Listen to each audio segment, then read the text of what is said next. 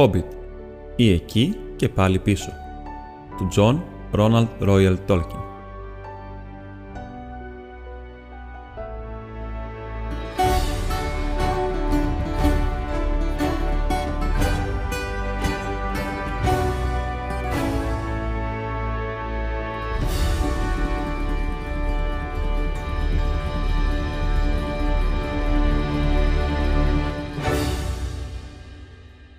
Κεφάλαιο 8 Μύγες και αράχνες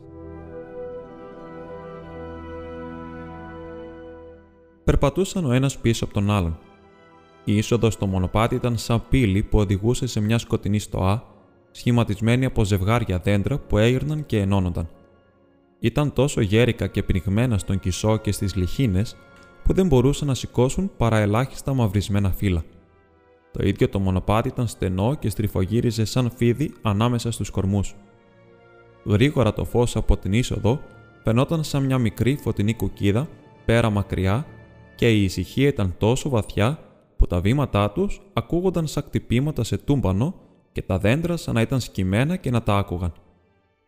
Όταν τα μάτια τους συνήθισαν στο σκοτάδι, μπορούσαν να δουν σε μια μικρή απόσταση γύρω τους, μέσα σε ένα μουντό πράσινο φέγκος πότε πότε μια μικρού λακτίνα που είχε την τύχη να γλιστρήσει από κάποιο άνοιγμα στα φύλλα ψηλά και να μην παγιδευτεί στα μπλεγμένα κλαδιά και στους κιζούς από κάτω, καρφωνόταν λεπτή και φωτεινή μπροστά τους. Αυτό όμως γινόταν σπάνια και σε λίγο σταμάτησε ολότελα. Υπήρχαν μαύροι σκίουροι στο δάσος. Καθώς τα εξασκημένα ερευνητικά μάτια του Μπίλμπο συνήθιζαν και έβλεπαν καλύτερα, μπορούσε να τους διακρίνει καθώς έφευγαν από το μοναπάτι και έτρεχαν πίσω από κορμούς δέντρων. Ακούγονταν ακόμα παράξενοι θόρυβοι, γριλίσματα, μαλώματα και τρεχαλιτά μέσα στη χαμηλή βλάστηση και στα πεσμένα φύλλα που ήταν σοριασμένα σε παχιά στρώματα εδώ και εκεί πάνω στο χώμα, αλλά από τι ήταν αυτή η θόρυβη δεν μπορούσε να το δει.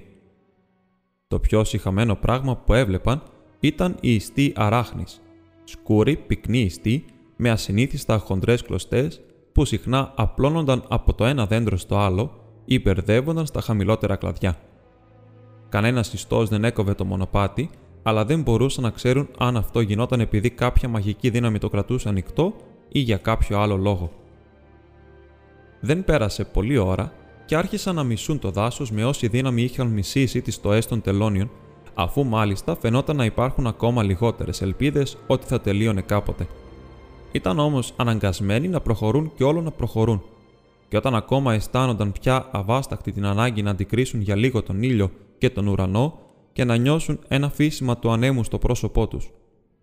Κάτω από τη σκέπη του δάσους ο αέρας ήταν πάντα ακίνητος, σκοτεινός και βαρύς. Ακόμα και οι νάνοι το ένιωθαν μόλο που ήταν συνηθισμένοι στις στοές και καμιά φορά ζούσαν μέσα στα τούνελ για πολύ καιρό χωρίς να βλέπουν τον ήλιο. Το Χόμπιτ όμως που του άρεσαν οι τρύπες για να φτιάχνει το σπίτι του, αλλά όχι και για να περνάει εκεί μέσα τις καλοκαιριάτικες μέρες, ένιωθε πως ασφικτιούσε σιγά σιγά. Οι νύχτε ήταν το χειρότερο. Γινόταν τότε σκοτάδι πίσα, κυριολεκτικά πίσα, όχι αστεία. Σκοτάδι τόσο μαύρο που πραγματικά δεν έβλεπες τίποτα. Ο Μπίλμπο πέρασε το χέρι του μπροστά από τη μύτη του, αλλά δεν μπόρεσε να δει τίποτα απολύτως. Ίσως όμως να μην είναι αλήθεια πως δεν μπορούσαν να δουν τίποτα απολύτως. Μπορούσαν να δουν μάτια. Κοιμόντουσαν μαζεμένοι όλοι κοντά κοντά και φύλαγαν σκοπιά με τη σειρά. Και όταν ερχόταν η σειρά του Μπίλμπο, έβλεπε μικρές λάμψεις μέσα στο σκοτάδι που τους τύλιγε και μερικές φορές έβλεπε ζευγάρια μάτια, κίτρινα, κόκκινα ή πράσινα, να τον κοιτάζουν από μικρή απόσταση και μετά να σβήνουν σιγά σιγά και να εξαφανίζονται για να ξαναλάψουν πάλι σε άλλο σημείο. Και καμιά φορά τα μάτια τον κοίταζαν από τα κλαδιά που βρίσκονταν ακριβώς από πάνω του. Αυτό ήταν το πιο τρομακτικό. Αλλά τα μάτια που τον φόβιζαν περισσότερο ήταν κάτι φρικτά χλωμά μάτια σαν βολβί. Μάτια εντόμων, σκέφτηκε. Δεν είναι μάτια ζώων κι ας είναι τόσο μεγάλα. Παρόλο που δεν έκανε ακόμα πολύ κρύο, επιχείρησαν να ανάψουν φωτιές τη νύχτα, αλλά γρήγορα σταμάτησαν – φαινόταν να προσελκύει πλήθος από μάτια ολόγυρά τους, μόλο που τα πλάσματα αυτά, όποια κι αν ήταν, πρόσεχαν να μην αφήνουν να φανούν τα σώματά τους στη μικρή αναλαμπή της φωτιάς. Και ακόμα χειρότερα, έφερνε χιλιάδες μαύρους και γκρίζους κόρους, μερικούς μεγάλους σχεδόν σαν το χέρι σας, που κτυπούσαν τα φτερά τους και βούιζαν γύρω από τα αυτιά τους. Αυτό δεν μπορούσαν να το υποφέρουν ούτε τις τεράστιες μαύρες νυχτερίδες και έτσι παράτησαν τις φωτιές και κοιμόνταν τη νύχτα μέσα στο ατέλειωτο μαύρο σκοτάδι. Όλα αυτά συνεχίστηκαν για αρκετό καιρό που στο Χόμπιτ φάνηκε αιώνας ολόκληρος και πεινούσε πάντα γιατί ήσαν πολύ φιδωλοί με τις προμήθειές τους. Καθώς όμως οι μέρες διαδέχονταν η μια την άλλη και το δάσος έμοιαζε να μην αλλάζει καθόλου, άρχισαν να ανησυχούν.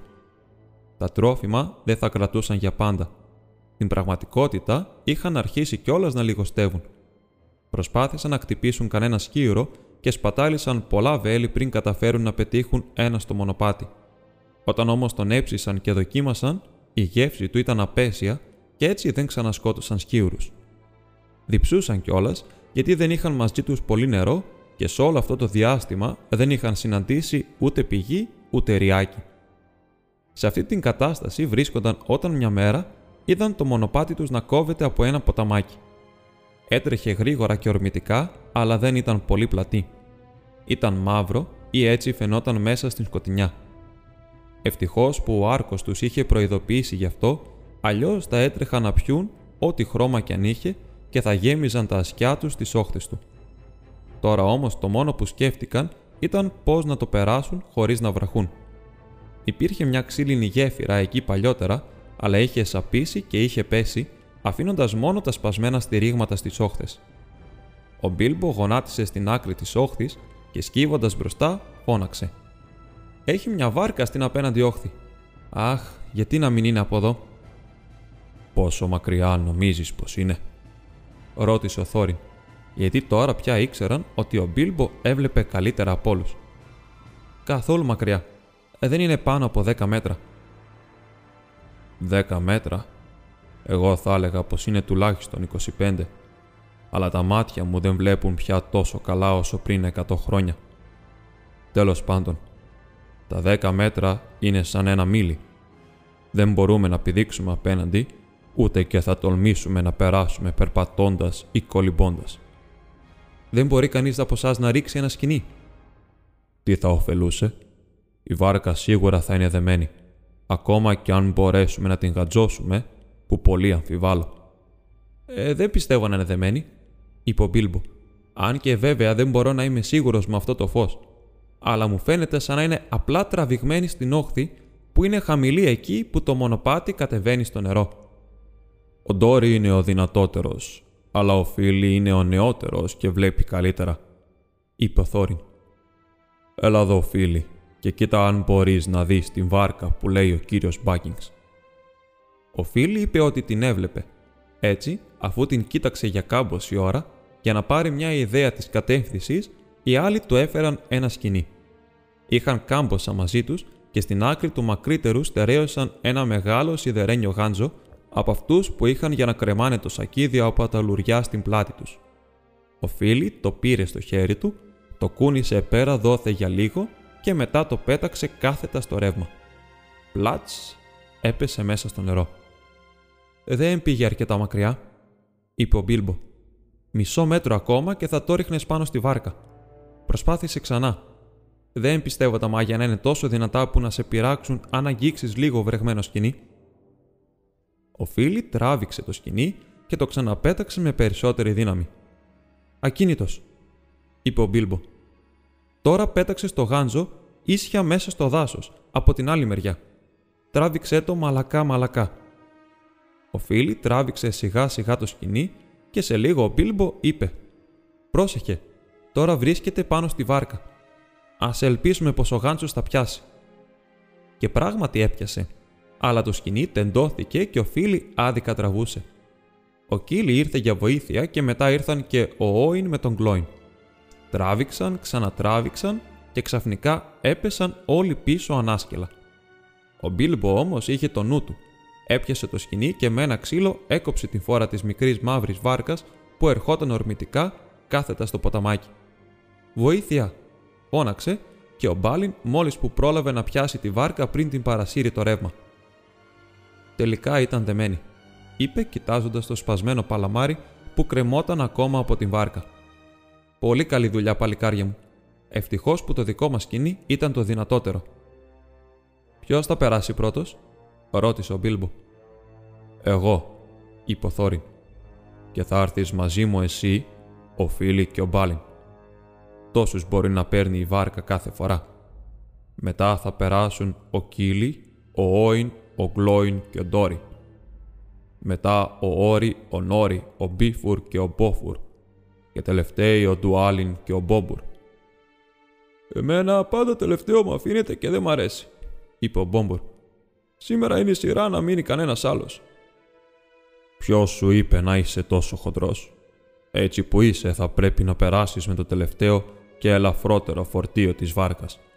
Και πάψε να γκρινιάζεις γιατί θα σου βγει σε κακό. Δεν υπάρχουν κουπιά.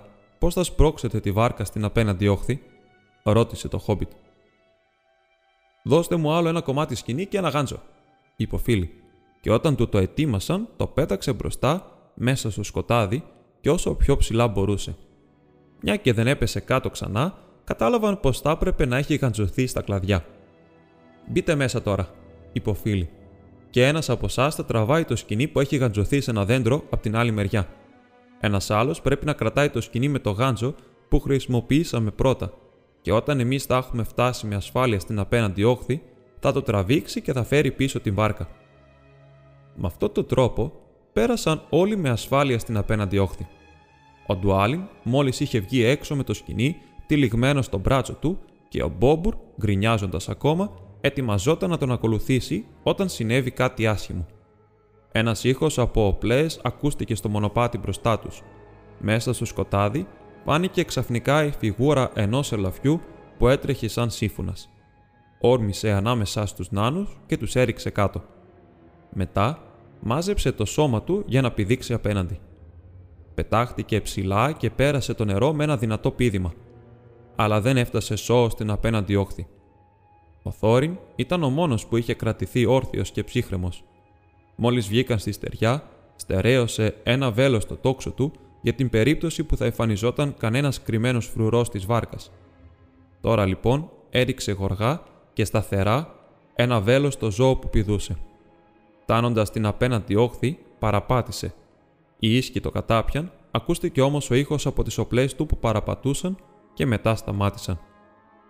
Προτού προλάβουν να πενέσουν το εύστοχο χτύπημα, μια τρομακτική κραυγή του Μπίλμπο έδιωξε κάθε κυνηγετική σκέψη από το μυαλό τους. Ο Μπόμπουρ έπεσε μέσα. Ο Μπόμπουρ πνίγεται, φώναξε. Και αλίμονο ήταν αλήθεια. Ο Μπόμπουρ πατούσε με το ένα μόνο πόδι στη γη όταν το ελάφι τον έσπρωξε και πήδηξε από πάνω του. Παραπάτησε, στέλνοντας την βάρκα μακριά από την όχθη και μετά έπεσε μέσα στα σκοτεινά νερά. Τα χέρια του δεν μπορούσαν να πιάσουν τις γλιστερές ρίζες στην άκρη, ενώ η βάρκα κύλησε σιγά σιγά μακριά και εξαφανίστηκε. Η σκούφια του φαινόταν ακόμα πάνω από το νερό όταν έτρεξαν στην όχθη. Γρήγορα έριξαν ένα σκηνή με γάντζο προς το μέρος του. Το χέρι του το πιασε και τον τράβηξαν έξω. Ήταν βέβαια μουσκεμα από την κορφή ως τα νύχια, αλλά αυτό δεν ήταν το χειρότερο. Όταν τον ακούμπησαν στην όχθη, κοιμόταν κιόλας βαθιά και το ένα χέρι του βαστούσε τόσο σφιχτά το σκηνή που δεν μπορούσαν να του το πάρουν. Και εξακολούθησε να κοιμάται βαθιά παρόλα όσα του έκαναν για να τον ξυπνήσουν. Στέκονταν ακόμα από πάνω του βρίζοντας την κακή του στίχη και την αδεξιότητα του Μπόμπουρ και θρυνώντας το χάσιμο της βάρκας που τους εμπόδισε να γυρίσουν πίσω και να ψάξουν για το ελάφι όταν ήρθε στα αυτιά τους ένας ασθενικός ήχος από κυνηγετικές άλπιγγες και γαυγίσματα σκύλων μέσα στο δάσος. Όλοι σώπασαν. Τους φάνηκε σαν άκουγαν τον αντίλαλο από ένα μεγάλο κυνήγι που γινόταν βόρεια από το μονοπάτι αν και δεν έβλεπαν κανένα ίχνος του. Κάθισαν εκεί πολλή ώρα χωρίς να τολμούν να κάνουν καμιά κίνηση. Ο Μπόμπουρ κοιμόταν με ένα χαμόγελο στο παχύ πρόσωπό του, σαν να μην νοιαζόταν πια για τα βάσανα που τους πέδευαν. Ξαφνικά, στο μονοπάτι μπροστά τους, φάνηκαν μερικά άσπρα ελάφια, μια ελαφίνα με τα μικρά της. Ήταν κατάλευκα σαν το χιόνι και έλεμπαν μέσα στο σκοτάδι. Προτού προλάβει να φωνάξει ο Θόριν, τρεις νάνοι είχαν πεταχτεί όρθιοι και έριχναν βέλη με τα τόξα τους. Κανένα δεν φάνηκε να βρήκε το στόχο του. Τα ελάφια γύρισαν πίσω και εξαφανίστηκαν μέσα στα δέντρα, Το ίδιο αθόρυβα όπως είχαν έρθει και μάταια οι νάνοι έριχναν τα βέλη τους πίσω τους. «Σταματήστε, σταματήστε», φώναξε ο Θόριν. Ήταν όμως πολύ αργά. Οι ξαναμένοι νάνοι είχαν χαραμίσει τα τελευταία βέλη τους και τώρα τα τόξα που τους είχε δώσει ο Άρκος ήταν άχρηστα. Η παρέα ήταν πολύ κακόκεφη εκείνο το βράδυ και η κακοκεφιά τους έγινε ακόμα πιο βαριά τις επόμενες μέρες. Είχαν περάσει το μαγεμένο ποταμάκι. Πέρα όμως από αυτό, το μονοπάτι φαινόταν να συνεχίζεται ακριβώς όπως πριν και στο δάσος δεν έβλεπαν καμιά αλλαγή. Ωστόσο, αν ήξεραν περισσότερα γι' αυτό και αν υπολόγιζαν τι σήμαινε το κυνήγι που άκουσαν και τα άσπρα ελάφια που εμφανίστηκαν στο μονοπάτι τους, θα καταλάβαιναν πως πλησίαζαν επιτέλους στην ανατολική άκρη και πως γρήγορα θα έφταναν αν διατηρούσαν το θάρρος και την αισιοδοξία τους, σε μέρη με ωραιότερη βλάστηση, όπου το φως του ήλιου έφτανε ξανά μέσα στο δάσος. Δεν το ήξεραν όμως αυτό και από πάνω είχαν φορτωθεί το βαρύ σώμα του Μπόμπουρ που έπρεπε να το κουβαλάνε όσο καλύτερα μπορούσαν, αναλαμβάνοντας αυτή την κοπιαστική δουλειά τέσσερις-τέσσερις με τη σειρά, ενώ οι άλλοι μοιράζονταν τις αποσκευές. Βέβαια, αν οι αποσκευές δεν είχαν ελαφρύνει τόσο πολύ τις τελευταίες μέρες, δεν θα μπορούσαν ποτέ να τα καταφέρουν. Αλλά ένας χαμογελαστός και καλοκοιμισμένος μπόμπουρ δεν συγκρινόταν με πακέτα γεμάτα τρόφιμα, όσο βαριά και αν ήταν. Σε μερικές μέρες δεν είχε απομείνει πια τίποτα για να φάνε και να πιούνε. Τίποτα της προκοπής δεν έβλεπα να φυτρώνει στο δάσος, μόνο μανιτάρια και χόρτα με χλωμά φύλλα και δυσάρεστη μυρωδιά. Τέσσερις μέρες περίπου μετά το μαγεμένο ποταμάκι, έφτασαν σε ένα μέρος όπου τα περισσότερα δέντρα ήταν οξιές. Στην αρχή χάρηκαν για την αλλαγή, γιατί εδώ δεν υπήρχε χαμηλή βλάστηση και ο ίσκιος δεν ήταν τόσο βαθύς.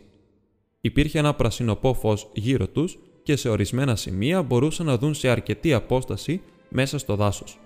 Όμως, το μόνο που έβλεπαν ήταν ατέλειωτες σειρές από γκρίζους κορμούς που έμοιαζαν με κολόνες κάποιας τεράστιας μισοφωτισμένης αίθουσας. Πίσαγε λίγο αεράκι και ακουγόταν φύσιμα ανέμου, ηχούσε όμως θλιμμένα και παράξενα. Λίγα ξερά φύλλα έπεσαν κάτω για να τους θυμίσουν ότι ερχόταν το φθινόπωρο. Τα πόδια τους πατούσαν πάνω στα ξερά φύλλα που είχαν μείνει από αναρρύθμιτα περασμένα φθινόπορα και που το αεράκι τα άφερνε στο μονοπάτι από τα βαθιά κόκκινα χαλιά του δάσους. Ο Μπόμπουρ ακόμα κοιμόταν και άρχισαν να κουράζονται πολύ. Πότε πότε άκουγαν κάτι ανησυχητικά γέλια. Καμιά φορά μάλιστα έφτανε από μακριά ο ήχος τραγουδιών.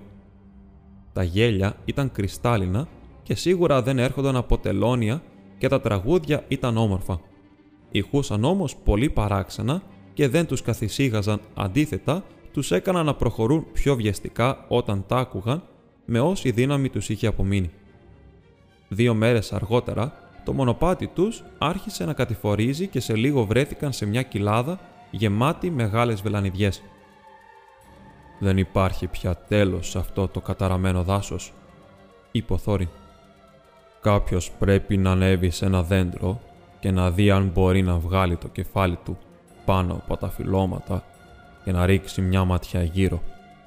Η μόλη λύση είναι να διαλέξουμε το ψηλότερο δέντρο κοντά στο μονοπάτι. Βέβαια το κάποιος σήμαινε ο Μπίλμπο.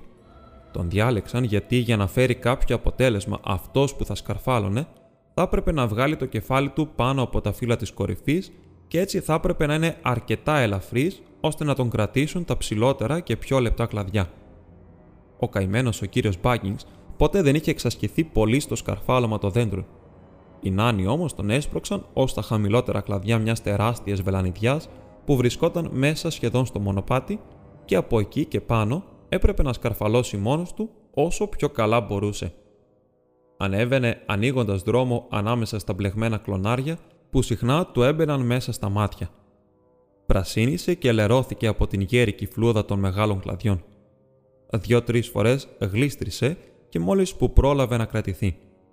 Τελικά, μετά από μια τρομερή πάλι σε ένα δύσκολο μέρος όπου δεν φαινόταν να υπάρχει κλαρί για να πατήσει, έφτασε κοντά στην κορυφή. Όλη την ώρα αναρωτιόταν αν θα υπήρχαν αράχνες στο δέντρο και πώς τα κατέβαινε εκτός αν έπεφτε. Τελικά έβγαλε το κεφάλι του πάνω από τη σκεπή των φύλων και εκεί πραγματικά είδε αράχνες. Ήταν όμως μικρές, συνηθισμένες αράχνες και κυνηγούσαν πεταλούδες. Τα μάτια του Μπίλμπο σχεδόν τυφλώθηκαν από το φως. Άκουγε τους νάνους που του φώναζαν από κάτω, αλλά δεν μπορούσε να απαντήσει, μόνο μισόκλεινε τα μάτια και κρατιόταν. Ο ήλιος έλαμπε ολοφώτινος και πέρασε αρκετή ώρα ώσπου να συνηθίσει.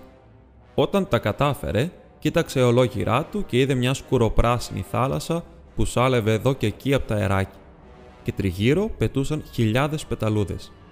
Πρέπει να ήταν από το είδος απατούρα, μια πεταλούδα που αγαπάει τις κορυφές των δασών με βελανιδιές, αυτές όμως δεν ήταν κόκκινες, παρά είχαν ένα πολύ βαθύ βελούδινο μαύρο χρώμα, χωρίς καθόλου στίγματα. Κοίταζε τις απατούρες για πολλή ώρα και χαιρόταν το αεράκι που φύσαγε στο πρόσωπο και στα μαλλιά του. Κάποτε όμως οι φωνές των άνων, που τώρα κυριολεκτικά χτυπιόντουσαν κάτω από ανυπομονησία, του θύμισαν την πραγματική του αποστολή. Δεν βγήκε τίποτα. Όσο κι αν κοίταξε, δεν μπόρεσε να δει κανένα τέλος στα δέντρα και στα φυλώματα. Η καρδιά του, που είχε ελαφρύνει από την θέα του ήλιου και το φύσιμα του αέρα, βούλιαξε πάλι μέσα του. Δεν είχε κανένα καλό νέο να τους πάει εκεί κάτω. Την πραγματικότητα, όπως σας είπα, δεν ήταν πολύ μακριά από την άκρη του δάσους και αν ο Μπίλμπο σκεφτόταν πιο έξυπνα, θα έβλεπε πως το δέντρο που σκαρφάλωσε, αν και ήταν ψηλό το ίδιο, βρισκόταν στο πιο βαθύ σημείο μιας μεγάλης κοιλάδας, έτσι που από την κορυφή του τα δέντρα ολόγυρα φαίνονταν να μην τελειώνουν, γιατί ανέβαιναν συνεχώς και έκρυβαν τον ορίζοντα. Δεν έπρεπε λοιπόν να περιμένει να δει από εκεί πόσο μακριά έφτανε το δάσος. Δεν το κατάλαβε όμως αυτό και άρχισε να κατεβαίνει γεμάτος απελπισία. Όταν τελικά έφτασε κάτω, γρανσουνισμένος, ιδρωμένος και δυστυχής, δεν μπορούσε να διακρίνει τίποτα μέσα στο σκοτάδι.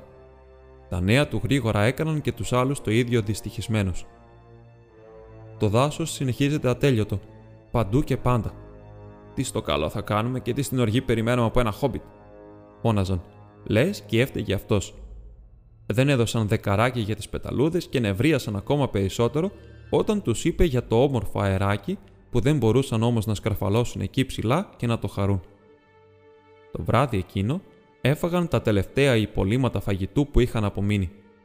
Το άλλο πρωί που ξύπνησαν, το πρώτο πράγμα που πρόσεξαν ήταν ότι πεινούσαν ακόμα τρομερά και το δεύτερο ότι έβρεχε και πως εδώ και εκεί μερικές σταγόνες έσκαγαν βαριές στο έδαφος. Αυτό τους θύμισε μονάχα πόσο διψούσαν χωρίς να τους ανακοφίσει καθόλου, γιατί δεν μπορείς να σβήσεις την τρομερή δίψα σου περιμένοντας κάτω από τεράστιες βελανιδιές, πότε θα τύχει να πέσει καμιά σταγόνα στη γλώσσα σου. Το μόνο ίχνος παρηγοριάς τους ήρθε αναπάντεχα από τον Μπόμπουρ. Ξύπνησε ξαφνικά και ανακάθισε ξύνοντας το κεφάλι του. Δεν μπορούσε καθόλου να καταλάβει πού βρισκόταν και γιατί πεινούσε τόσο. Είχε ξεχάσει όλα όσα είχαν συμβεί από τότε που ξεκίνησε το ταξίδι τους εκείνο το μαγιάτικο πρωινό κάμποσο καιρό πριν. Το τελευταίο πράγμα που θυμόταν ήταν το συμπόσιο στο σπίτι του Χόμπιτ και δυσκολεύτηκαν πολύ να τον κάνουν να πιστέψει τις διηγήσεις τους για τις τόσες περιπέτειες που πέρασαν από τότε. Όταν άκουσε πως δεν υπήρχε τίποτα για να φάει, κάθισε κάτω και έβαλε τα κλάματα. Ένιωθε πολύ αδύναμος και μουδιασμένος. «Τι ήθελα και ξύπνησα», έλεγε. Έβλεπα τόσο όμορφα όνειρα. Ονειρευόμουν πως περπατούσα σε ένα δάσος, κάπωσαν κι αυτό, μόνο που το φώτιζαν πυρσί στα δέντρα, λάμπες κρεμασμένες στα κλαδιά και φωτιές που έκαιγαν στο έδαφος. Και γινόταν ένα μεγάλο γλέντι. ένα τέλειο το συμπόσιο. Ήταν εκεί ο βασιλιάς του δάσους με στεφάνια από φύλλα, χαρούμενα τραγούδια. Ακούγονταν και δεν μπορώ να σας περιγράψω τι φαγητά και ποχιωτά υπήρχαν. Δεν χρειάζεται να προσπαθήσεις, είπε ο Θόριν. Και αν δεν μπορείς να μιλήσεις για τίποτα άλλο, καλύτερα να το βουλώσεις. Αρκετά μας έχεις ταλαιπωρήσει ως τώρα.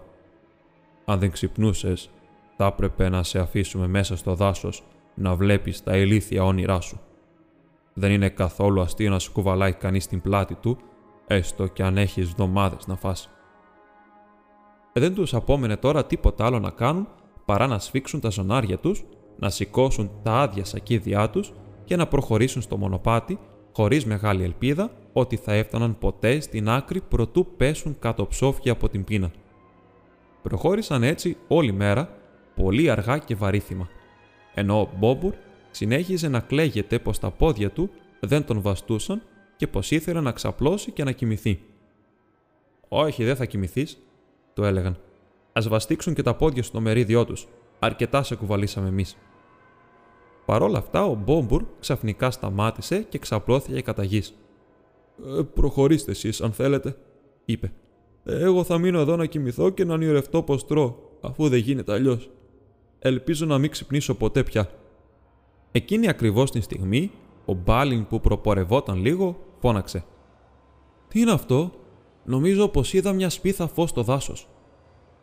Κοίταξαν όλοι και πραγματικά τους φάνηκε πως είδαν σε κάποια απόσταση μια κόκκινη αναλαμπή μέσα στο σκοτάδι και σε λίγο δίπλα της ξεπίδησαν κι άλλες.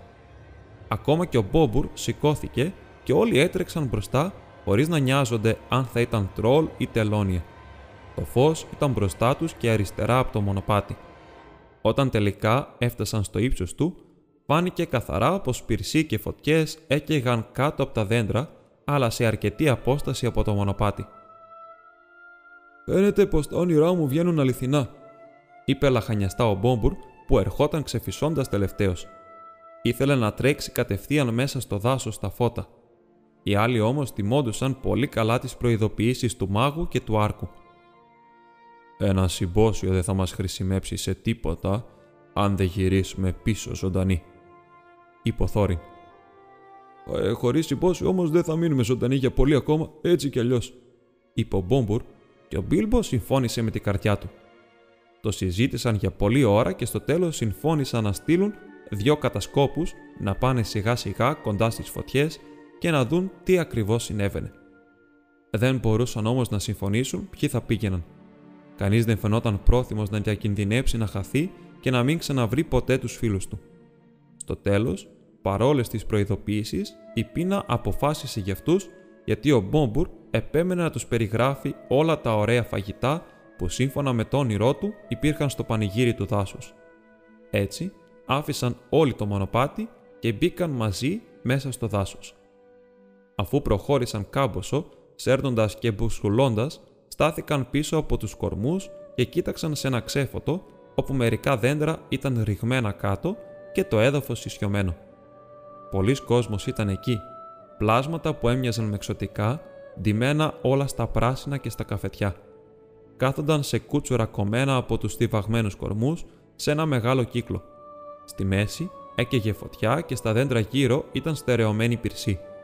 Αλλά το πιο υπέροχο από όλα αυτά ήταν το θέαμα αυτών που έτρωγαν και έπιναν και γελούσαν χαρούμενα. Η μυρωδιά των ψητών κρεάτων ήταν τόσο μαγευτική που χωρίς να περιμένουν να συμβουλευτούν ο ένας τον άλλον, σηκώθηκαν όλοι και έτρεξαν προς το ξέφωτο με μόνη σκέψη να ζητήσουν φαΐ. Όμως δεν πρόλαβε καλά-καλά ο πρώτο να πατήσει στο ξέφωτο και όλες οι φωτιές έσβησαν ως διαμαγείας. Κάποιος κλώτσισε τη φωτιά και αυτή έσβησε, πετώντας ολόγυρα σπίθες.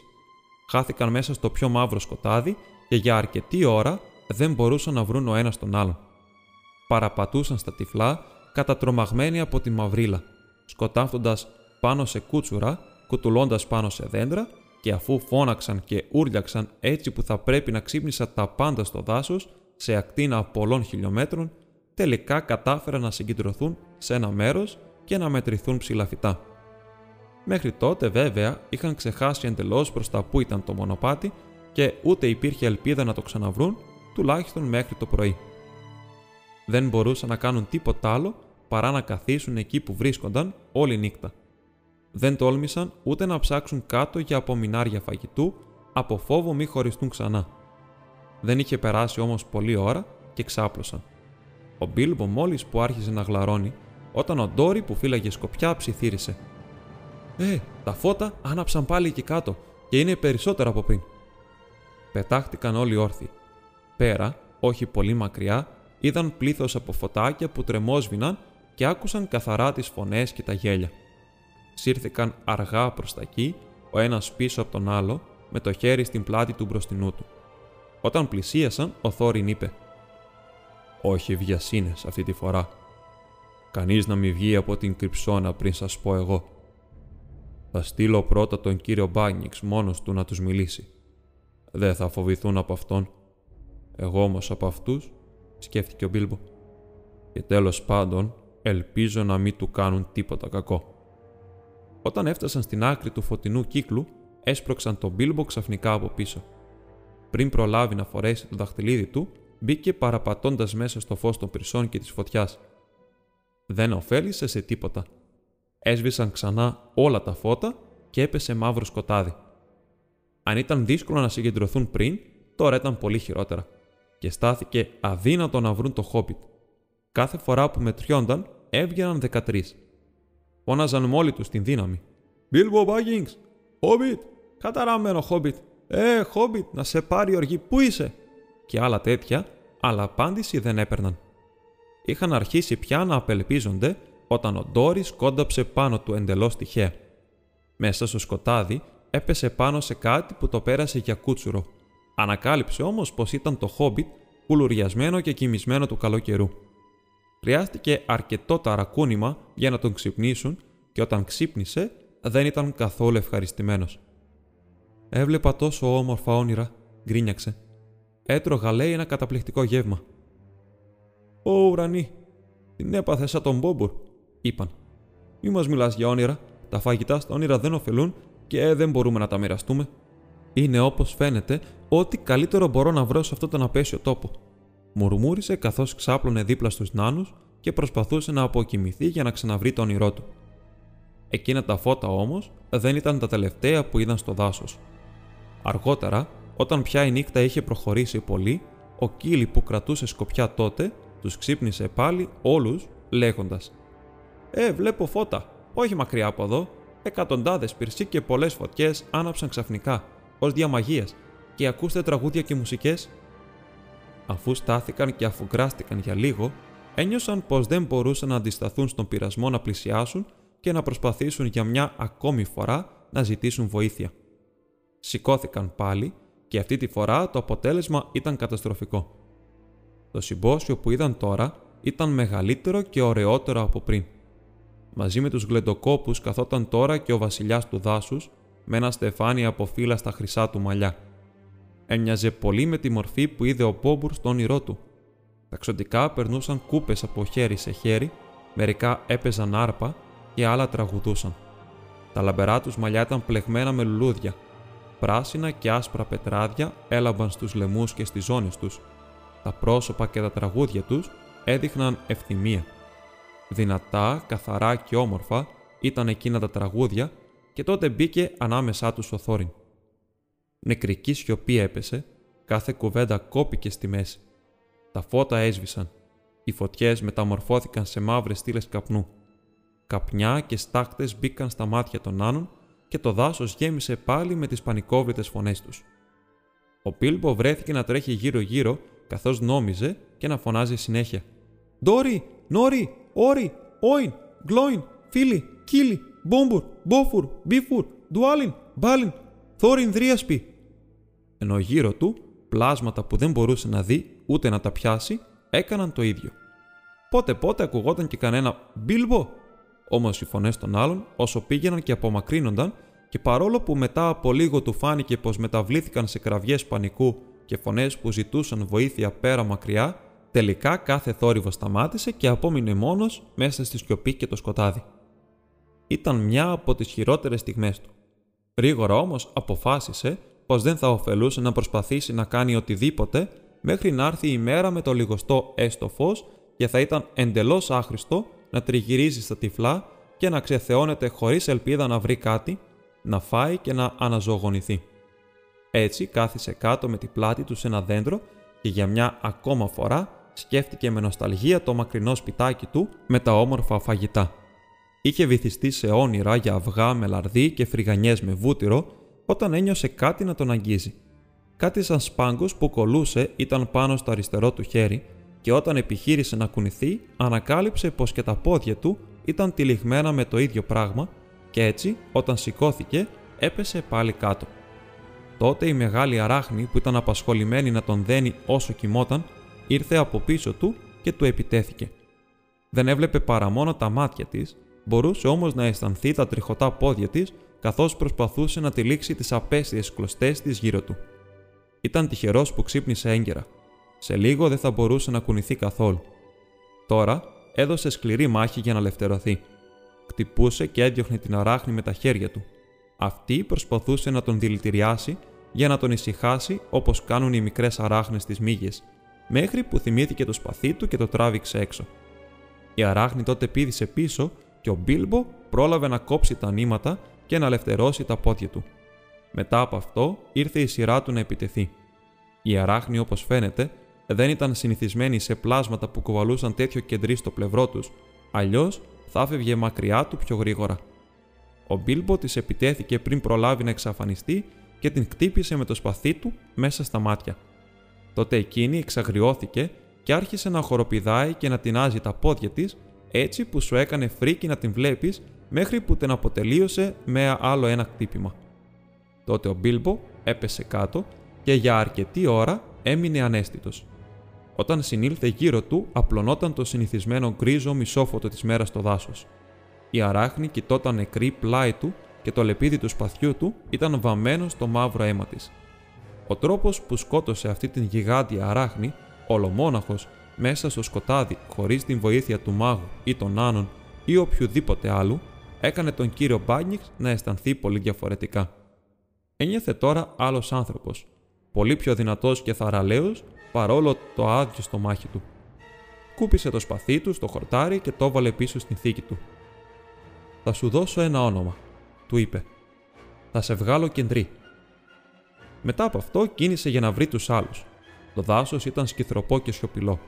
Έπρεπε όμως να κοιτάξει να βρει τους φίλους του, που δεν ήταν δυνατό να έχουν πάει μακριά, εκτός και αν τους είχαν πιάσει εχμάλωτους ταξωτικά ή άλλα χειρότερα πλάσματα.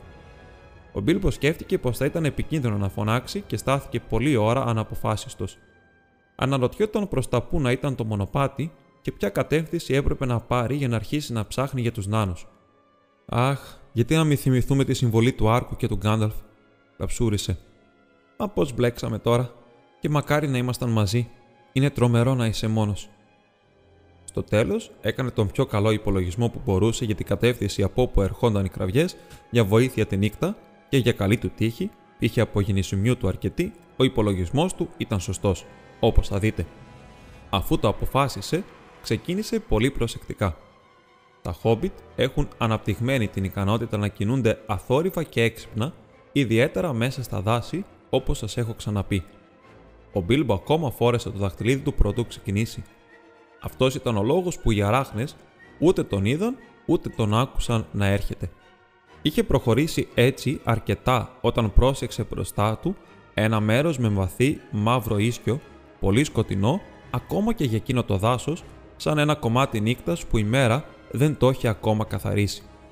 Όταν πλησίασε, είδε ότι ήταν φτιαγμένο από ιστούς αράχνης, μπλεγμένους μεταξύ τους. Ξαφνικά είδε ότι υπήρχαν και αράχνες, χοντρές και απέσιες, που κάθονταν στα κλαδιά από πάνω του και παρόλο το δαχτυλίδι έτρεμε από φόβο μήπως τον ανακαλύψουν. Στάθηκε κάτω από ένα δέντρο και παρατηρούσε για κάμποση ώρα μια ομάδα από αράχνες και τότε, μέσα στη σιωπή και την ακινησία του δάσους, ανακάλυψε ότι αυτά τα συχαμερά πλάσματα μιλούσαν μεταξύ τους. Οι φωνές τους ήταν σαν σιγανό σφύριγμα και τρίξιμο, αλλά μπορούσε να καταλάβει πολλές από τις κουβέντες που έλεγαν. Μιλούσαν για τους νάνους. «Ήταν σκληρή μάχη, αλλά άξιζε τον κόπο», είπε μία. Το βρωμαπετσί τους είναι πολύ χοντρό σίγουρα, αλλά στοιχηματίζω πως έχουν καλό ζουμί από μέσα. Ναι, θα γίνουν καλό φαΐ αν μείνουν κρεμασμένοι για λίγο, είπε μια άλλη. Να μην τους αφήσουμε κρεμασμένους για πολύ, είπε μια τρίτη. Δεν είναι τόσο χοντροί όσο θα έπρεπε. Δεν τρώγανε καλά τώρα τελευταία μάλλον. Εγώ λέω να τους σκοτώσουμε. Σφύριξε μια τέταρτη να τους σκοτώσουμε τώρα και να τους κρεμάσουμε ψόφιους για λίγο. Έχουν ψοφήσει πια, ακούτε που σας λέω, είπε η πρώτη. Όχι, δεν είναι έτσι. Είδα ένα να κουνιέται τώρα δα. Μόλις που ξυπνάνε από ένα όμορφο υπνάκο θα έλεγα εγώ. Θα σας δείξω. Μιλώντας έτσι, μια από τις χοντρές αράχνες καρφάλωσε σε ένα ιστό μέχρι που έφτασε σε μια σειρά μπόγους που κρέμονταν από ένα ψηλό κλαδί. Ο Μπίλμπο τρομοκρατήθηκε τώρα που τους είδε για πρώτη φορά να αιωρούνται στα σκοτάδια. Πού και πού ξεδιάκρινε ένα πόδι νάνου να ξεπετάγεται από τους μπόγους, την άκρη μιας μύτης, μιας γενιάδας ή μιας κοκούλα. Η αράχνη πλησίασε τον πιο χοντρό από τους μπόγους. Είναι ο φουκαράς ο Μπόμπουρ σίγουρα, σκέφτηκε ο Μπίλμπο, και τσίμπησε δυνατά τη μύτη του που έξι είχε. Μια πνιγμένη κραυγή ακούστηκε από μέσα και ένα ποδάρι πετάχτηκε και κλώτσισε δυνατά την αράχνη. Ο Μπόμπουρ είχε ακόμα ζωή μέσα του. Ακούστηκε ένα στόρυβο σαν κλωτσιά σε ξεφούσκο την μπάλα ποδοσφαίρου και η μανιασμένη αράχνη έπεσε από το κλαρί μόλις προλαβαίνοντας να συγκρατηθεί από τον ίδιο της το νήμα. Οι άλλες αράχνες γέλασαν. Είχες απόλυτα δίκιο, είπαν. Το κρέας είναι ζωντανό και κλωτσάει. Δεν θα είναι έτσι για πολύ ακόμα, σφύριξε η θυμωμένη αράχνη και άρχισε να σκαρφαλώνει πίσω στο κλαδί. Ο Μπίλμπο κατάλαβε πως είχε φτάσει η στιγμή που έπρεπε να κάνει κάτι. Δεν μπορούσε να επιτεθεί στα τέρατα και ούτε είχε τίποτα να τους ρίξει από μακριά.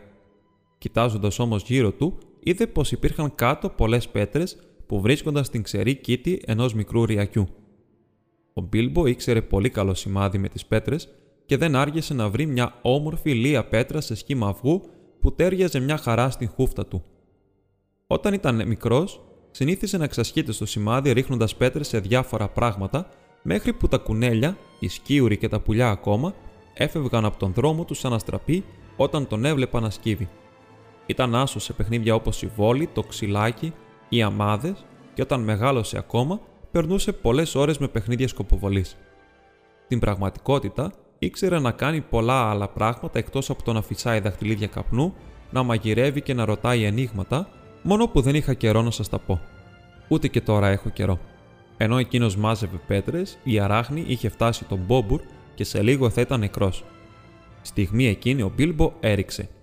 Η πέτρα χτύπησε την αράχνη μπλακ στο κεφάλι και αυτή έπεσε ανέστητη από το δέντρο, φλοπ, στο χώμα. Μόλο της το πόδια κουλουριασμένα. Η επόμενη πέτρα πέρασε βουίτσοντα μέσα από ένα μεγάλο ιστό και έριξε νεκρή την αράχνη που βρισκόταν στη μέση. Αυτό φυσικά έφερε μεγάλη αναμπομπούλα στην αραχνοαπικία και ξέχασαν για λίγο τους νάνους. Δεν μπορούσαν να δουν τον Μπίλμπο, μπορούσαν όμως να καταλάβουν από πού έρχονταν οι πέτρες.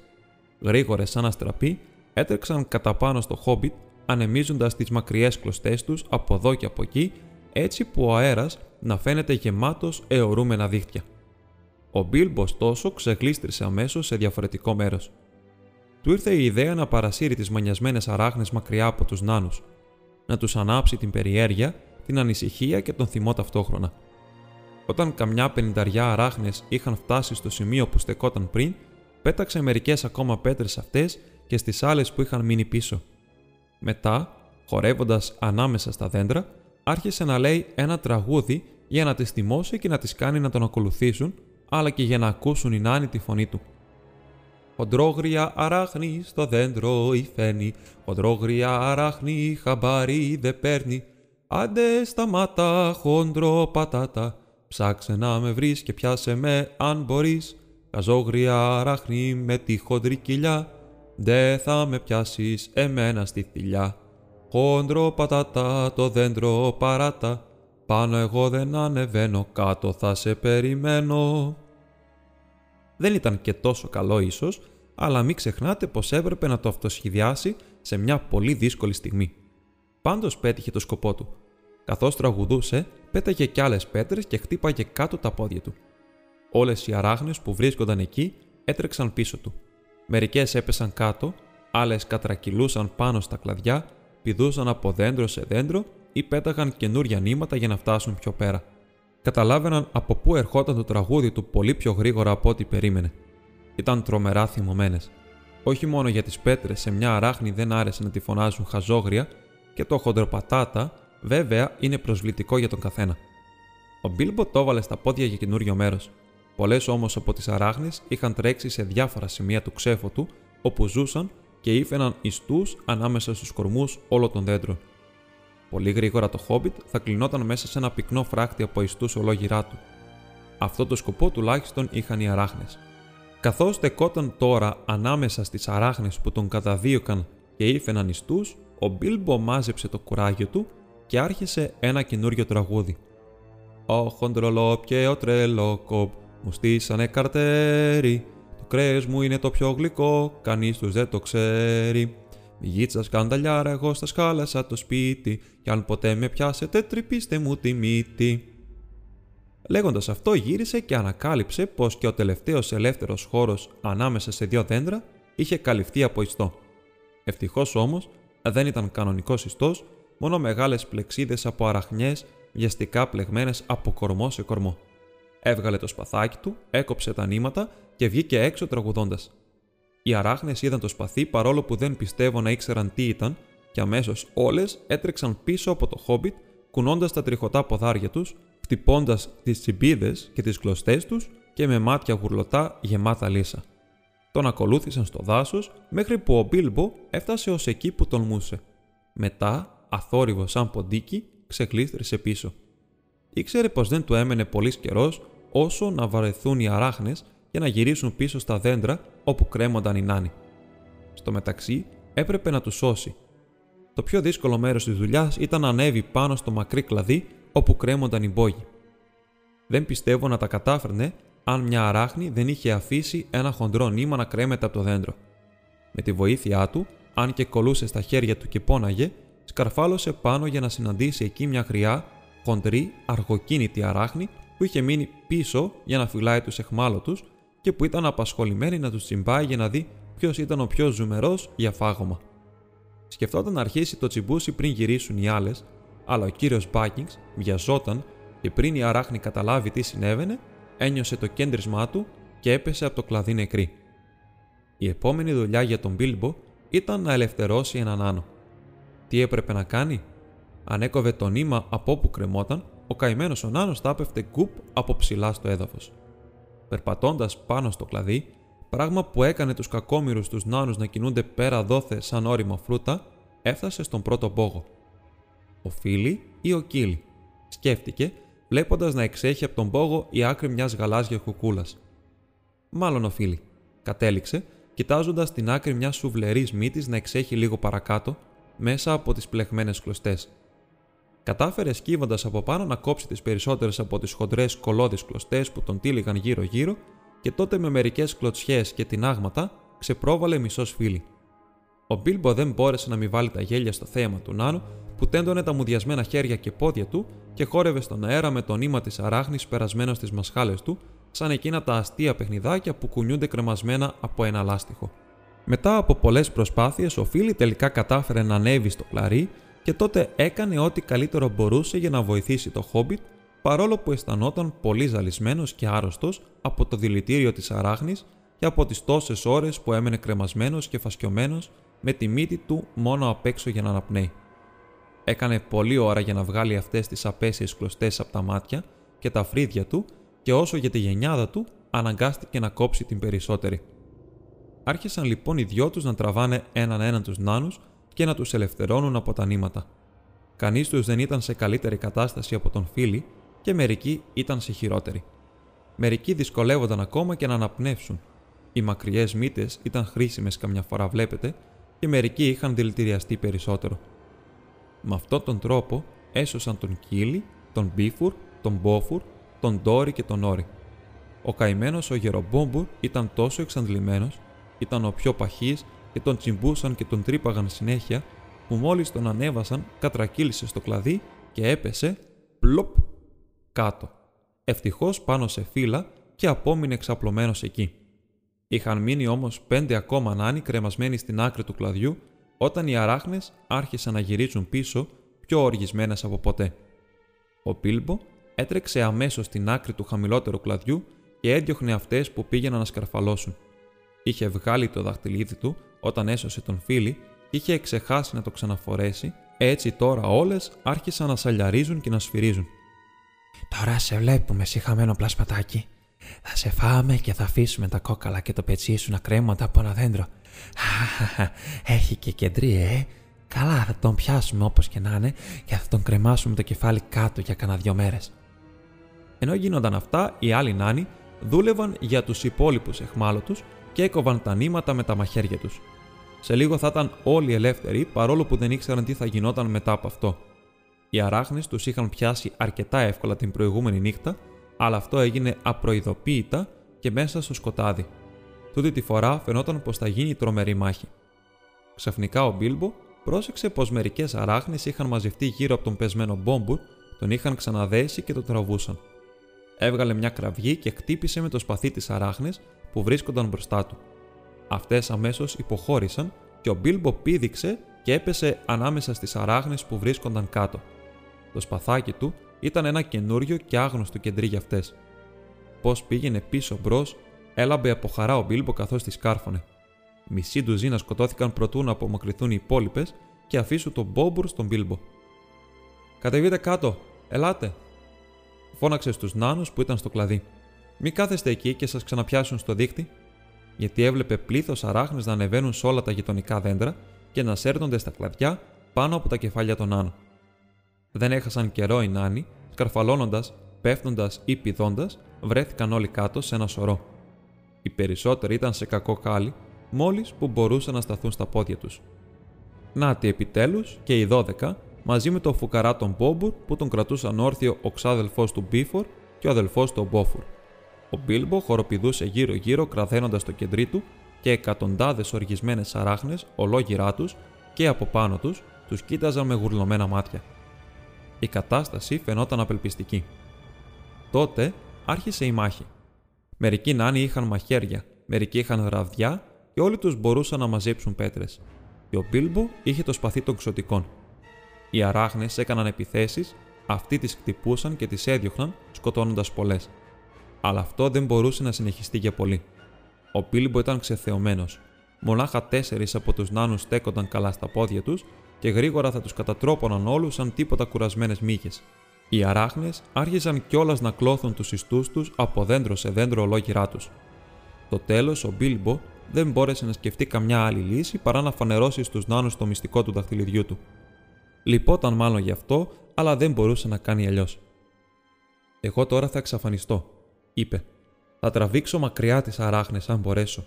Εσείς να μείνετε όλοι μαζί και να πάτε προς την αντίθετη κατεύθυνση.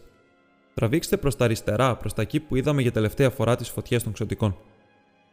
Ήταν πολύ δύσκολο να τους δώσει να καταλάβουν, έτσι ζαλισμένοι όπως ήταν και μέσα στην φασαρία που γινόταν από τις φωνές, τα ξύλα και τις πέτρες, στο τέλος όμως ο Μπίλμπο είδε πως δεν μπορούσε να καθυστερήσει άλλο. Οι αράχνες έκλειναν όλο και περισσότερο τον κλειό τους. Φόρεσε ξαφνικά το δαχτυλίδι και για μεγάλη έκπληξη των άνων εξαφανίστηκε.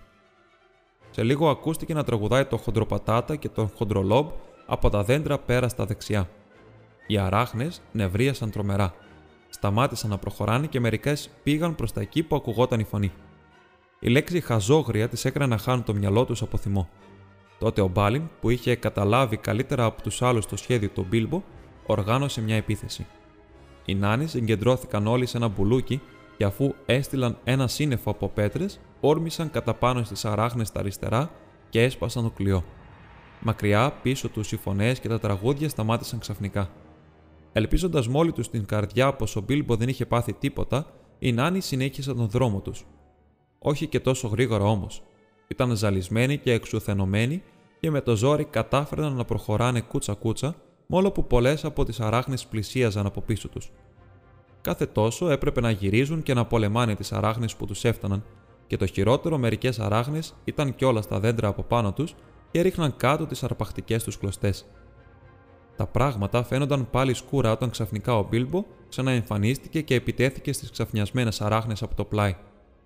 Προχωρήστε, προχωρήστε, φώναξε. Θα τις αναλάβω εγώ. Έτσι και έκανε. Ορμούσε πίσω μπρος με το σπαθί του, ξεσκίζοντας τα νήματα, κομματιάζοντας τα πόδια τους και τρυπώντας τις χοντρές κοιλιές τους όταν πλησίαζαν κοντά. Οι αράχνες φούσκωναν από θυμό, άφριζαν και σφύριζαν αμέτρητες κατάρες, αλλά είχαν τρομοκρατηθεί από το κεντρί και δεν τολμούσαν να πλησιάσουν τώρα που αυτό ξαναγύρισε. Έτσι, όσο και αν έβριζαν, η λία τους απομακρυνόταν αργά αλλά σταθερά. Ήταν μια φοβερή μάχη και φαινόταν να κρατάει ώρες. Επιτέλους όμως, τη στιγμή ακριβώς που ο Μπίλμπο ένιωσε πως δεν θα μπορούσε πια να σηκώσει το χέρι του ούτε για μια ακόμα σπαθιά, οι αράχνες εγκατέλειψαν τον αγώνα και γύρισαν απογοητευμένοι στην σκοτεινή τους απικία. Οι Νάοι τότε πρόσεξαν πως είχαν φτάσει στην άκρη ενός ξέφωτου όπου υπήρχαν απομεινάρια από τις φωτιές των ξωτικών. Αν ήταν ένα από αυτά που είχαν δει την προηγούμενη νύχτα, δεν μπορούσαν σίγουρα να το ξέρουν. Φαίνεται όμως ότι υπήρχαν στο τόπο αυτό καλά μάγια που δεν άρεσαν στις αράχνες.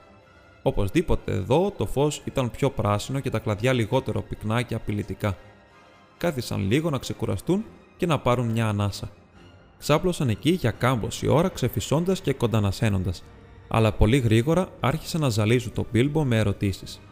Τον έβαλαν να τους εξηγήσει ολόκληρη την ιστορία της εξαφάνισης και ενδιαφέρθηκαν τόσο πολύ για την ανακάλυψη του δαχτυλιδιού που ξέχασαν για λίγο τα δικά τους βάσανα.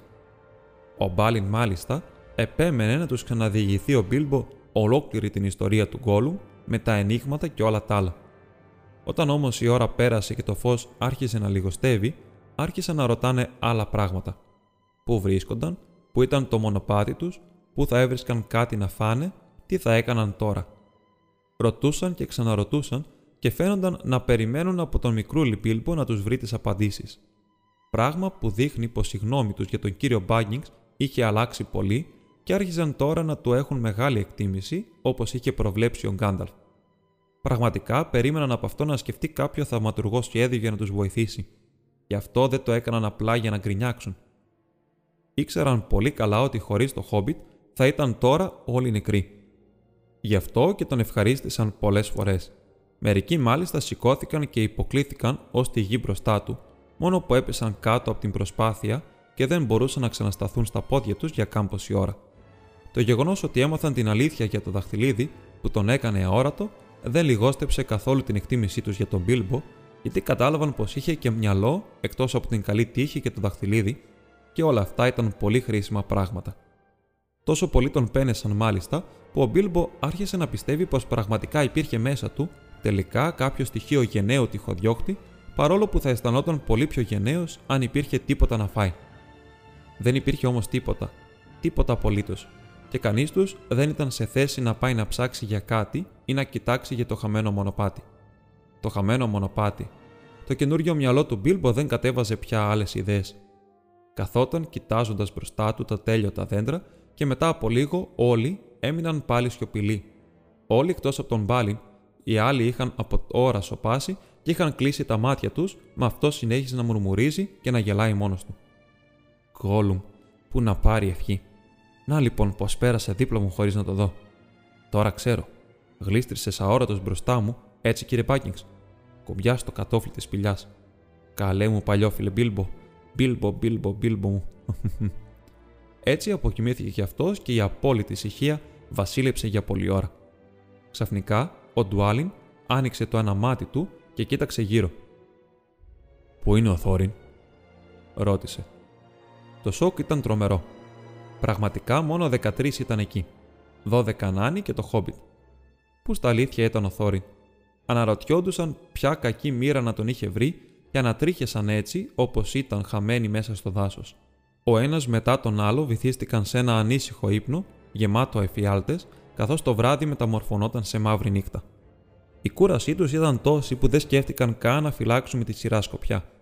Εκεί θα τους αφήσουμε τώρα για να δούμε τι έγινε ο Θόριν. Ο Θόριν είχε πιαστεί πολύ πριν από αυτούς. Θυμάστε ότι ο Μπίλμπο έπεσε ξερός στον ύπνο μόλις πάτησε μέσα σε έναν από τους φωτεινούς κύκλους των ξωτικών. Την επόμενη φορά ήταν ο Θόριν που μπήκε μέσα στο ξέφωτο και καθώς έσβηναν τα φώτα, έπεσε ανέστητος κάτω μαγεμένος. Όλη η φασαρία που έκαναν οι νάνοι σαν χάθηκαν μέσα στη νύχτα, οι φωνές τους όταν τους έπιασαν και τους έδεσαν οι αράχνες και όλοι οι θόρυβοι της μάχης, την επόμενη μέρα πέρασαν χωρίς να τους ακούσει. Ήρθαν μετά τα ξωτικά, τον έδεσαν και τον πήραν μαζί τους. Τα πλάσματα που γλεντούσαν στα ξέφωτα ήταν βέβαια ξωτικά του δάσους. Τα ξωτικά αυτά δεν είναι κακά. Αν έχουν κάποιο αλάτωμα, είναι που δεν εμπιστεύονται τους ξένους. Αν και τα μάγια τους ήταν πολύ δυνατά, πάντα προσέχουν να μην συναντιούνται με ξένα πλάσματα. Διέφεραν από τα μεγάλα ξωτικά της Δύσης και ήταν πιο επικίνδυνα και λιγότερο σοφά γιατί τα περισσότερα, μαζί με τους διασκορπισμένους συγγενείς τους στους λόφους και στα βουνά, κατάγονταν από τις αρχαίες φυλές που ποτέ δεν πήγαιναν στην εραϊδοχώρα της δύσης. Εκεί, τα ανάλαφρα ξωτικά, τα βαθιά ξωτικά και τα θαλασσινά ξωτικά πήγαιναν και έμεναν για πολύ καιρό και γίνονταν ομορφότερα σοφότερα και πιο πολύμαθα. Εκεί τελειοποιούσαν τα μάγια τους και την τέχνη τους να φτιάχνουν όμορφα και θαυμαστά πράγματα πριν μερικά από αυτά ξαναγυρίσουν στο πλατή κόσμο. Στον πλατή κόσμο τα ξωτικά των δασών τριγύριζαν μόνο τα χαράματα και στο λικόφος, περισσότερο όμως προτιμούσαν τα άστρα και περιπλανιόνταν μέσα στα μεγάλα πυκνά δάση που απλώνονταν σε χώρες χαμένες τώρα. Έμεναν συνήθως στις άκρες των δασών από που έβγαιναν καμιά φορά για να κυνηγήσουν ή να καλπάσουν με τα άλογά τους στον ανοιχτό χώρο κάτω από το φως του φεγγαριού ή των άστρων. Μετά τον ερχομό των ανθρώπων, τραβήχτηκαν ακόμα περισσότερο στα σκοτάδια. Πάντως, ξωτικά ήταν και εξωτικά παραμένουν και αυτό σημαίνει καλά πλάσματα. Σε μια μεγάλη σπηλιά, λίγα μίλια μακριά από την άκρη του δάσους του Μεγάλου Φόβου, στην ανατολική του μεριά, ζούσε εκείνο τον καιρό ο πιο μεγάλος βασιλιάς τους. Μπροστά στις τεράστιες πέτρινες πόρτες του έτρεχε ένας ποταμός που ερχόταν από τα υψώματα του δάσους και έφτανε ως έξω στα έλλη που απλώνονταν πέρα από τα δάση. Αυτή η μεγάλη σπηλιά, από όπου αμέτρητες άλλες μικρότερες σπηλιές ανοίγονταν προς όλες τις μεριές, έπιανε μεγάλο χώρο κάτω από το έδαφος και είχε πολλούς διαδρόμους και φαριές αίθουσες.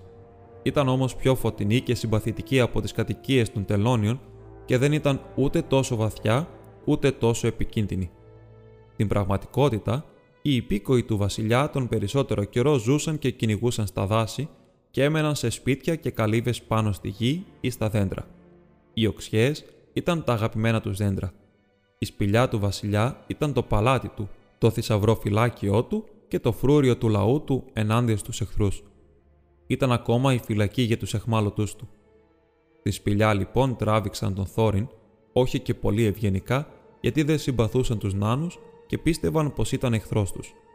Τα παλιά χρόνια είχαν έρθει σε προστριβές με μερικούς νάνους, τους οποίους είχαν κατηγορήσει ότι έκλεψαν το θησαυρό τους. Πρέπει όμως να πούμε ότι οι νάνοι έδωσαν άλλη εξήγηση και είπαν ότι πήραν μόνο ό,τι τους χρωστούσαν γιατί ο βασιλιάς των Ξωτικών είχε συμφωνήσει μαζί τους να του επεξεργαστούν το ακατέργαστο χρυσάφι και ασίμι του και μετά είχε αρνηθεί να τους πληρώσει. Αν ο βασιλιάς των Ξωτικών είχε μια αδυναμία, αυτή ήταν η θησαυρή, ιδιαίτερα το ασίμι και οι λευκές πολύτιμες πέτρες. Παρόλο που είχε πλούσιο θησαυρό, αυτός ήθελε όλο και περισσότερα για να φτάσει σε πλούτο τους άλλους βασιλιάδες των Ξωτικών.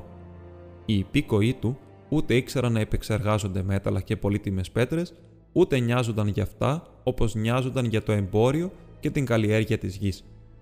Αυτά τα ήξερε καλά ο κάθε νάνος, αν και η οικογένεια του Θόριν δεν είχε καμιά σχέση με τον παλιό καυγά που σας είπα. Έτσι ο Θόριν θύμωσε πολύ με τη μεταχείριση που του έκαναν όταν του έλυσαν τα μάγια και συνήλθε. Και ακόμα αποφάσισε να μην του πάρουν από το στόμα ούτε λέξη για χρυσάφι και κοσμήματα. Ο βασιλιάς κοίταξε αυστηρά τον Θόριν όταν τον έφεραν μπροστά του και του έκανε πολλές ερωτήσεις. Αλλά το μόνο που έλεγε ο Θόριν ήταν πως πέθανε της πείνας. «Γιατί εσύ και οι άνθρωποι σου επιχειρήσατε τρεις φορές να επιτεθείτε στους δικούς μου την ώρα που γλεντούσαν» «Δεν τους επιτεθήκαμε», απάντησε ο Θόριν. «Πήγαμε να ζητιανέψουμε γιατί πεινούσαμε». «Πού είναι τώρα οι φίλοι σου και τι κάνουν» «Δεν ξέρω, αλλά φαντάζομαι πως πεθαίνουν της πείνας μέσα στο δάσος».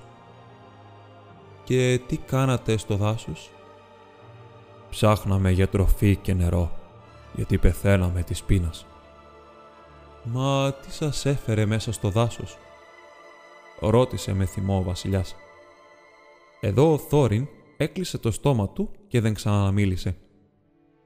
«Πολύ καλά», είπε ο βασιλιάς. «Πάρτε τον από εδώ και κλείστε τον μέσα μέχρι να θελήσει να μας πει την αλήθεια, ακόμα κι αν πρέπει να περιμένουμε εκατό χρόνια». Τα ξωτικά του φόρεσαν λουριά και τον έκλεισαν σε μια από τις πιο βαθιές σπηλιές με γερές ξύλινες πόρτες και εκεί τον άφησαν του έδωσαν νερό και φαΐ άφθονο, αν και όχι εκλεκτής ποιότητας. Γιατί τα ξωτικά του δάσους δεν ήταν τελώνια και φέρονταν καλά ακόμα και στους χειρότερους εχθρούς τους όταν τους εχμαλώτιζαν. Οι γιγάντιες αράχνες ήταν τα μόνα ζωντανά για τα οποία δεν είχαν καμιά λύπηση. Εκεί, μέσα στο μπουντρούμι του βασιλιά, καθόταν ο καημένος ο Θόριν, και όταν ξεδίψασε και χόρτασε με το ψωμί, το κρέας και το νερό που του δώσαν, άρχισε να αναρωτιέται τι να απόγιναν οι δυστυχισμένοι σύντροφοί του. Η απορία του θα λυνόταν πριν περάσει πολύς καιρός. Αυτό όμως ανήκει στο επόμενο κεφάλαιο και στην αρχή μιας άλλης περιπέτειας, όπου το Χόμπιτ έδειξε και πάλι την αξία του.